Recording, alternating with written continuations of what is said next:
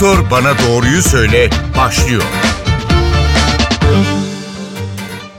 Merhaba Doktor Bana Doğruyu Söyledi. Bugün kış depresyonunu konuşacağız. Konuğumuz psikiyatri uzmanı Profesör Doktor İrem Yalı. Hocam hoş geldiniz yayınımıza. Merhabalar, çok çok selamlar, sevgiler herkeslere. Teşekkür ederiz. Bu aralar hava soğuk ve kapalı, kimi yerlerde yağış var ve kime sorsak üzerinde bir yorgunluk, bir isteksizlik, bir motivasyonsuzluk olduğunu söylüyor. Havalar neden insan ruhunu bu kadar etkiliyor? Önce bunu soralım. Ne dersiniz? Aslında dış faktörler dediğimiz kendimizi keyifsiz, mutsuz, tatsız hissettiğimiz noktalarla ilgili bir sürü yan faktör vardır neden olabilecek. Biyolojik faktörler, geçirdiğimiz başka hastalıklar ve dış faktörler de. Mevsim dönümleri, mevsimlerin özellikleri bir şekilde insan ruh sağlığı üzerine çok çeşitli olarak etkili. Kış dediğimiz zaman havanın karardığı, güneşin daha az görüldüğü, dolayısıyla ışığın iyileştirici, gün ışığının tabii ki iyileştirici bir etkisi vardır. Ondan uzaklaşıyoruz. Havaların kararmasıyla, soğumasıyla bir noktada ister istemez fiziksel aktivitemiz azalıyor. Yürüyeceğimiz yerlere taşıtla gitmeyi tercih ediyoruz. Buluşacağımız dostlara daha uzak kalıp sosyal izolasyona maruz kalıyoruz. Bu noktada dediğim gibi mevsimlerin insan ruh sağlığı üzerine değişik etkileri var. Peki şimdi kış depresyonu ile ilgili haberler duymaya başladık. Acaba ruh hali bahsettiğimiz gibi olan herkes kış depresyonunda mıdır? Nedir tam olarak kış depresyonunun belirtileri bize anlatır mısınız? Hayır, kış depresyonu dediğimiz genel bir çatı altında toplayabileceğimiz bir şey değildir. Gerçekten bir insanın çok yaşam zorlukları vardır ya da endojen başka bir nedenle depresyona girmiştir. Mevsimsel olarak da eş zamanlı olarak bu kışın olabilir ama bu kış depresyonu değildir. Dediğim gibi genetik faktörlerden, biyolojik faktörlerden, sosyal faktörlerden bir sürü neden depresyona, çökkünlüğe, keyifsizliğe neden olabilir. Bu noktada kış depresyonu diye bahsettiğimiz şey daha fazla özellikle mesela kuzey ülkelerinde çok uzun gecelerin olması, aydınlığın çok az olması, güneş görmemeleri gibi sebeplerle hormonal nörotransmitter değişiklikleriyle beraber daha çökkün ruh hali ve evet kışın daha sık gözüküyor depresyon. Özellikle güneşi az gören ülkelerde. Türkiye noktasına geldiğimizde de evet aydınlıkta bahar varken, güneş gün ışığı varken ve dışarıda gün ışığına maruz kalacak şekilde daha fazla zaman geçirirken depresyon oranları genel olarak çok daha düşük oluyor. Peki hangi belirtiler gösteriliyor ve hangi duygu durumlarını hissettiğimizde acaba bir uzmana başvurmamız gerek? Hayatın bir gerçek olayları vardır. Bu bizi üzebilecek, hırpalayabilecek, incitebilecek. Bir sürü insan ekonomik zorluk çekebilir, boşanabilir, ayrılabilir, sevgilisini kaybedebilir, evladı hasta olabilir. Bu noktada gerçek yaşam olayına gerçek tepkidir. Üzülmek, acı çekmek, terk edilmiş hissetmek, hiçbir şey yapmak istememek. Bu gerçek bir yaşam olayına gerçek tepkiye depresyon dememiz mümkün değil. Depresyon şudur olduk tabii ki şunu da söylemek isterim. Depresyonun onlarca alt tipi vardır. Sadece sinirlilik, tahammülsüzlük, ani patlamalar, öfke patlamalarıyla giden ajite depresyon da var. Sadece somatik belirtilerle giden kol bacaklarda ağrıma, sürekli baş ağrısı, eklem sızlaması, çarpıntı gibi belirtilerle giden somatik belirtilerin ağır olduğu depresyon da var. Ama ne zaman biz bütün bunları kenara bırakıp ana çok kaba temalarıyla depresyon nedir diye konuştuğumuzda eskiden keyif alınan şeylerden keyif alınmaması, yapılacak, edilecek sorumluluklarımızı yapmakta güçlük çekmek, eskiden çok rahat evi temizlerken, alışverişe giderken, çocuklarla ilgilenirken o eskiden olan gücü kendimizde bulamamak, eski dostlarla görüşmek istememek, uyku düzensizliği, bazen çok aşırı uyumak, bazen uykusuzluk ki az önce bahsettiğim gibi Depresyonda aşırı uyuma ve aşırı yemek de gözükebilir. Bu da atipik depresyonun belirtilerinden biri. Ama en önemli belirtisi bu umutsuzluk, keyifsizlik, kendini suçlu hissetme, yetersizlik, geleceğe dair planlarının düşük olması ve o karamsarlık hissinin en az en az iki hafta gibi bir süre ardışık olarak sürmesine bekleriz. Bizim klinik olarak majör depresyon tanısını koyabilmemiz için. Şimdi ben şunu merak ediyorum. Bu durumlarda İnsan kendi iç sesine kulak veriyor, vermek istiyor ve o iç ses bazen daha da içinden çıkılmaz bir duruma sürükleyebiliyor. Böyle durumda ne yapmak gerek? Genelde insanlar çevresine karşı duyarlı olsa da kendine karşı bu kadar duyarlı ve anlayışlı olamayabiliyor.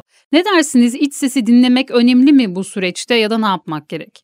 Aslında burada en çok biz dış seslerden korkuyoruz. Çünkü dış seslerden şunlar olabiliyor.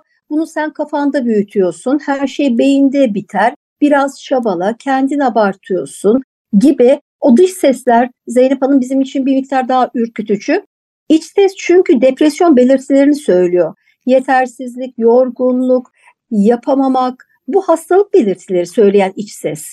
İç ses zaten kendini suçlamaya meyilli, yetersizlik duyguları var. Bir de o dış seslerden bunun bir hastalık olduğunu fark etmeyip bunun bir şımarıklık olarak değerlendirildiği süreçte ya da biraz da kapris gibi değerlendirildiği süreçte ben hep danışanlarıma şu örneği veririm. Bacağı kırık ve çok ünlü bir olimpiyat atleti olabilir ama koşamıyor. Olimpiyat atletine hadi koş demek kırık bacakla onu kendisini çok daha kötü hissettirecektir. Çünkü zaten koşabilecek olsa zamanında hepinizden hızlı ve iyi koştu ve koşmayı da seviyor. Demek ki bunu yapamadığına göre, buna takati olmadığına göre bu bir seçim değil, bu bir hastalık semptomu. Bu noktada kendi iç sesimizi ciddiye almamız lazım.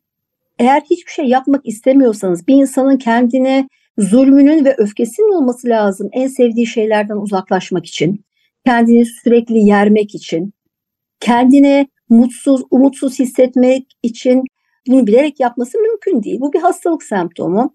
Bu noktada en önemli şey şu, sosyal ve mesleki işlevselliğin nerede bozulduğuna bakmak lazım. Az önce size depresyon çeşitlerini anlatırken depresyonda hiç yatak döşek yatıp umutsuzluk hissetmezsiniz ama o kadar tahammülsüzsünüzdür, sinirlisinizdir, öfkelisinizdir, alıngansınızdır ki en sevdiklerinizle arkadaşlık ilişkileriniz, iş ilişkileriniz bozulmaya başlar. Bu maskeli depresyondur. Bu çok daha uzun sürebilir ve tanısı çok daha geç konur ama bir yandan da sosyal ilişkilerde, eşte, dostta, ailede ciddi kayıplara sebep olur. Ötesinde sabırsızlık ve konsantre olamamak yine depresyonda gördüğümüz belirtilerden biridir. Yine bu nörotransmitterlerle ilgili. Bu noktada çalışamamak, uğraşamamak, planlayamamak, hiçbir işe zamanda yetiştirip bir şeyleri teslim edememek bu sefer mesleki kayıplara yol açacaktır. Dünya Sağlık Örgütü'nün bununla ilgili çok güzel bir tanım vardır. 1943'te yaptığı ve hiçbir daha da değiştirmediği sağlık nedir tanımında şunu söylüyor. Sağlık bir hastalığın ya da sakatlığın olmaması durumu değildir. Sağlık eşittir bir insanın ruhsal, bedensel ve sosyal olarak tam bir iyilik hali. Well-being dediğimiz. O yüzden bu noktadan eğer siz yaşadığınız hayattan, kendinizden, neşenizden huzurlu ve razı değilseniz ya bana neler oluyor diye sorgulamanız en doğrusu olur. Evet. Bir de bu sorunun yalnızca kendinde olduğunu düşünmek de var galiba. Bu sorunu daha da derinleştiriyor mu ya da size gelen hastalarınızın böyle yakınmaları oluyor mu? Kesinlikle evet çünkü psikiyatrinin zorluklarından bir tanesi Zeynep Hanımcığım budur. Kırık bir bacağı siz grafide görebilirsiniz ya da metastaz yapmış bir hastalığı ya da enfeksiyonu bir vücut MR'ında BTS'inde görebilirsiniz. Psikiyatrik hastalıkların çok daha net gözlemlenebilir görüntüleme yöntemleri olmadığı için bu noktada zaten bir şekilde mental ve ruhsal hastalıkların farkındalığı da düşük olduğu için iki noktaya ayrılıyoruz. Ya herkes kendisini ben anormalim deyip bir tarafa çekiyor ya da ben şımarığım deyip bu sırtındaki bir tonluk yüklü çuvalla sürükleye sürükleye hayatı geçirmeye çalışıyor. Bu çok önemli. Kişinin kendinin farkına varmasını sağlamak, neşeli ve ben bu noktada hastalarıma, danışanlarıma şunu soruyorum. En son ne zaman deli gibi kahkaha attınız? En son ne zaman birine bir şaka yaptınız? Korkutmak için, heyecanlandırmak için. En son ya da ne zaman katıla katıla gülüp lavaboya yetişmek için koştunuz? En son neye çok heves edip de onun için para biriktirmek istediniz? Bu bir kitap olabilir, bir toka olabilir. Evet. Nerede, nerede yaşama karşı heyecanınız azaldı? Azalmadıysa sorun yok. Hı hı. Ama eskiden gittiğiniz yürüyüşe gitmiyorsanız, eskiden almasanız bile baktığınız vitrinlere bakmak ya da kalabalıklara girmek sizi üşendiriyorsa, en sevdiğiniz arkadaşınızla herkes toplanırken önce o davete evet deyip son anda o davet gözünüzden büyüyüp de ben ne bahane uydursam da bu davete gitmesem deyip ayaklarınız çelik borular haline gelip gidemez hale geliyorsanız. Çünkü bildiğimiz çok net bir şey var. İnsan biyopsikososyal bir varlık ve ruh sağlığında kötüleşmesi bedensel olarak sizi etkilediği gibi mide ağrısı, gastrit, migren atakları, sürekli baş ağrısı, halsizlik, yorgunluk beraberinde sosyal ilişkilerinizde de sorunlar yaratır. Depresyondaki bir insan hep kötümser düşünür. Ya da suçlu düşünür ya da öfkeli düşünür. Bu noktada eş, dost, akraba bunlar da alınganlık, tahammülsüzlük, çalışma arkadaşlarıyla çalışma barışının bozulması, çok yapıcı ya da sıradan söylenen bir şeyin kendisi için çok ciddi bir hakaret ya da incitilmiş duygusuyla herkese küsmesi. Bu sefer sosyal ilişkiler, ardından mesleki ilişkiler bozulur. Ama ben hep şunu yine öneririm. En mutlu olduğunuz yılları 13 yaş, 15 yaş, 19 yaş, 24 yaş. Oradaki siz nasıldınız? Her şeyden alınır mıydınız? Hayır. Ya da her şeyi dert eder miydiniz? Evet. Ama kendinizi en sağlıklı, en neşeli düşündüğünüz zamanla bugünü kıyasladığınızda çünkü kişilik değişmez. Ek olarak beraberinde hastalıklar gelebilir, zorluklar gelebilir ama temel olarak kişilik değişmez. O noktada eğer eskisi gibi değilseniz araya giren bir şeyler var demektir ve bu bir hastalık. Psikiyatrideki tek zorluğumuz bunu tanımlayabilecek EKG'mizin, EEG'mizin, MR'ımızın olmaması. Evet. Bazen her şey aynı ya da herkes aynı diye yakınmaları olanlar da olabiliyor. Bu noktada rutinlerin bir kıymeti var mı? Bu rutinler ruh halini nasıl etkiler ve depresyondan çıkmak için bir etkisi olur mu? Şimdi her gün aynı muameleye maruz kalıp her gün işe gelmek azap haline gelmişse bir insanın zaten kendini sorgulaması lazım. Bir muameleye maruz kalmak insanlar onurlandırıldıkları, hak ettikleri, naif, şefkatli bir muameleye her gün maruz kalmaktan acı çekmezler, üzülmezler. Zaten insan onuruna yakışır bir davranış bu. Ama her gün bu muameleye yüz yüze kalıyorsam zaten şu demektir. Bu muamele benim canımı acıtıyor, üzüyor, incitiyor ve bir şeyler ters demektir. Bu işte aslında bizim kronik stres dediğimiz, içinden çıkamamak, çatışma dediğimiz bir durum gibi. Her gün bir diğerinin aynı. Bu noktada da şunu söylerim. Demek ki orada artık seni o işte doyurmayan bir şey var. Hayat zaten her gün aynı. Uyanıyoruz. Ya yani yıllar hayat ve yaşam şu demektir. Yıllara anlam kattığımızda o yaşam oluyor. Bir gün çok iyi bir şeyi başarmak, bir gün bir şeye üzülmek, sevinmek. Bu arada ısrarla şunu da ben söylemek isterim. Bir insanın her gün mutlu olması gibi ütopik ve saçma bir şey yoktur. Mutlu olduğumuz anlar olur, üzüldüğümüz anlar olur. Yani bir gün yağmurlu bir havada baştan sona çamur sıçratabilir bir araba size. Onda da mutluluktan kahkaha atıyorsak burada bir sıkıntı var demektir. Evet. Yani ama mutlu olalım diye ve her gün mutlu olalım diye bir şey değil. Mutluluk bir süreklilik hali değildir. Bir yandan en basiti tırnaklarınızı keserken bir tanesini çok derin kesmişsiniz de canınız acımıştır. Buna kahkaha atmamızı da bekleyemeyiz. Hı hı hı. Ya da kredi kartınız beklediğinizden daha fazla gelmiştir. Bunu kutlamaya gitmezsiniz. Evet. Yani mutluluk peşinden koşulacak bir süreklilik hali değildir. Ama gün içinde değişen ama kötü şeyleri de tolere ederken hayatımızı zindan haline getirmeyip bu zorlukları kompanse edecek, göğüsleyecek, güçlülük haline getirmekten bahsediyorsanız evet bu bir mutluluk. Buna ulaşmak lazım. Bir de kendine karşı biraz daha esnek olmak lazım belki de değil mi? Esneklik değil. Belki hani cümle olarak şunu söyleyebiliriz. Belli bir alanda tolere edebileceğimiz kısa bir süre için bu davranışları gözlemlemek için kendimize bir dünyaya zaman vermek ama artık bu kroniklik kazandığında, hı hı. süregen hale geldiğinde bu fedakarlık olur. Yani birinin kendini feda ettiği, diğerinin de bundan kar ettiği bir durumdur. Evet. Bu mesela bir depresyon nedenidir. Hı hı. Sürekli verdiğiniz bir pencere, bir kazan var ve eninde sonunda kepçe kazanın en dibine tam diye vurur. Ve bu çok gürültülü olur. Hem kepçe Hem servis eden için, servis bekleyen için, servis yapan için. Şimdi şunu merak ediyorum. Çevremizde depresyonda olan birileri bizi de etkiler mi? Hatta şunu şöyle soralım. Depresyon bulaşır mı? Hayır, depresyon biyokimyasal olarak nörotransmitterler düzeyinde çeşitli farklı etkenlerle oluşan bir hastalıktır. Hayır ama siz bana şunu söylüyorsanız ve benim yine çok sevdiğim cümlelerimden bir tanesi neşe vampirleri vardır bir de enerji vampirleri vardır. çok güzel. Böyle boynunuza şah damarınıza yapışır.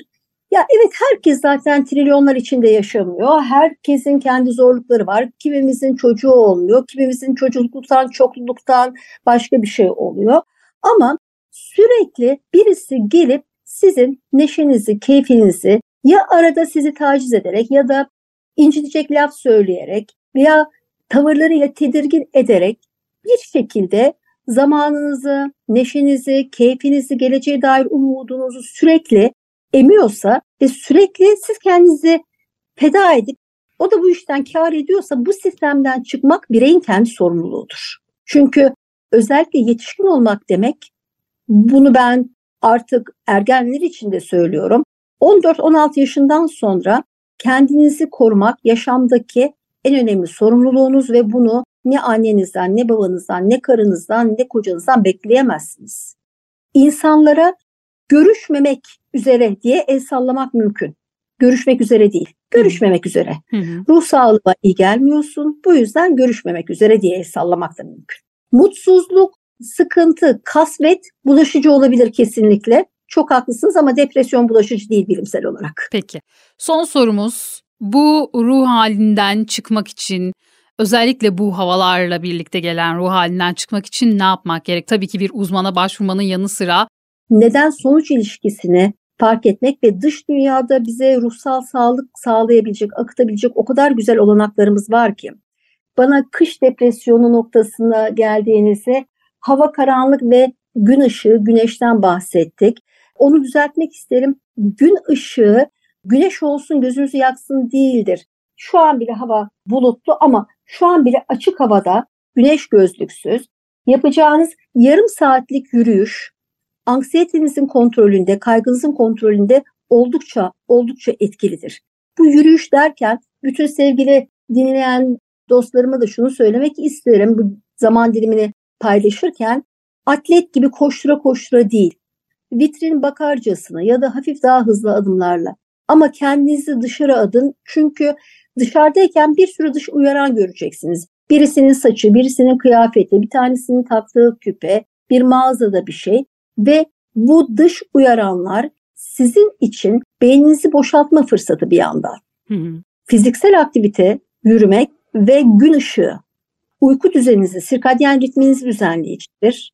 Bu çok önemli. Bu çok çok önemli. Çünkü gün ışığı almadığınız dönemlerde uyku ritminiz de bozulur. Aslında melatonin maalesef çok fazla kullanılıyor. Bunun da parçası bu. Bir miktar gün ışığı çok şeyi düzeltecektir. Yürüyüş çok şey düzeltecektir. Alkol ve madde kullanımını ısrarla altını çizmek isterim. Karanlıkta ve özel kış aylarında bir miktar sıklaşıyor ama ilk etapta sözde rahatlatır gibi hissettiren şey daha sonra çekilmeyle beraber bir ertesi gün çok daha yorgun, tatsız, keyifsiz ve daha çökkün bir ruh haliyle güne başlamanızı sağlıyor ve daha fazla suçluluk duygusuyla bu ruhsal sıkıntıdan kurtulmak veya rahat uyumak için içilen hı hı. bir kadeh içkinin daha sonraki dönemlerde hem sayısı hem de vücuttan çekilirken yarattığı etki oldukça oldukça vücudu ruhsal ve bedensel olarak hırpalayıcı oluyor. Hı hı. İnsanların kendisini belki de bu yaptığınız programı çok çok değerli buluyorum. Ya ben ne hissediyorum? Neşeli halim neydi ve şu an kendimden razı olmadığım ya da rahatsız olduğum nelerim var? aşırı sinirlilik, uyku bozukluğu, aşırı yeme, karbonhidrat düşkünlüğü, çocuklara tahammül edememe gözden geçirsinler. En orijinal halleriyle kendilerini kıyaslasınlar. Belki yaşıyorlarsa annelerine babalarına bunları sormak iyi fikirdir. Sen çocukken daha sabırlıydın cümlesini duymak da mümkün. Sen bu kadar sinirli değildin eskiden cümlesinde bir uyarı işareti olarak kabul edilebilir. Neşe ve enerji vampirlerinden lütfen uzak durun. Çünkü bu sizin kendinize karşı sorumluluğunuz. İki, çok ağır spor değil ama hareket edin. Asansörle çıkmayın, biraz yürümeye çalışın ve bir durak bile yürümek size iyi gelecektir açık havada. Bu anksiyete kontrolünde önemlidir. Bir de her davranışınız sizin kişilik özelliğiniz değildir. Bazen hayata tahammül etme gücümüz zorlandığında sinirleniriz, öfkeleniriz, utandığımızda öfkeleniriz, yetersiz hissettiğimizde öfkeleniriz. Kendinize adil olun. Hayata da kendinize de adil olun. Çok teşekkür çok, ederiz. Çok sevgilerimi iletiyorum. Şahane bir programdı. Teşekkür ederiz. Ağzınıza sağlık. Doktor bana doğruyu söyledi. Bugün kış depresyonunu konuştuk. Konuğumuz psikiyatri uzmanı Profesör Doktor İrem Yalıoy'du. Haftaya farklı bir konu ve konukla tekrar buluşmak dileğiyle. Hoşçakalın. Doktor bana doğruyu söyle.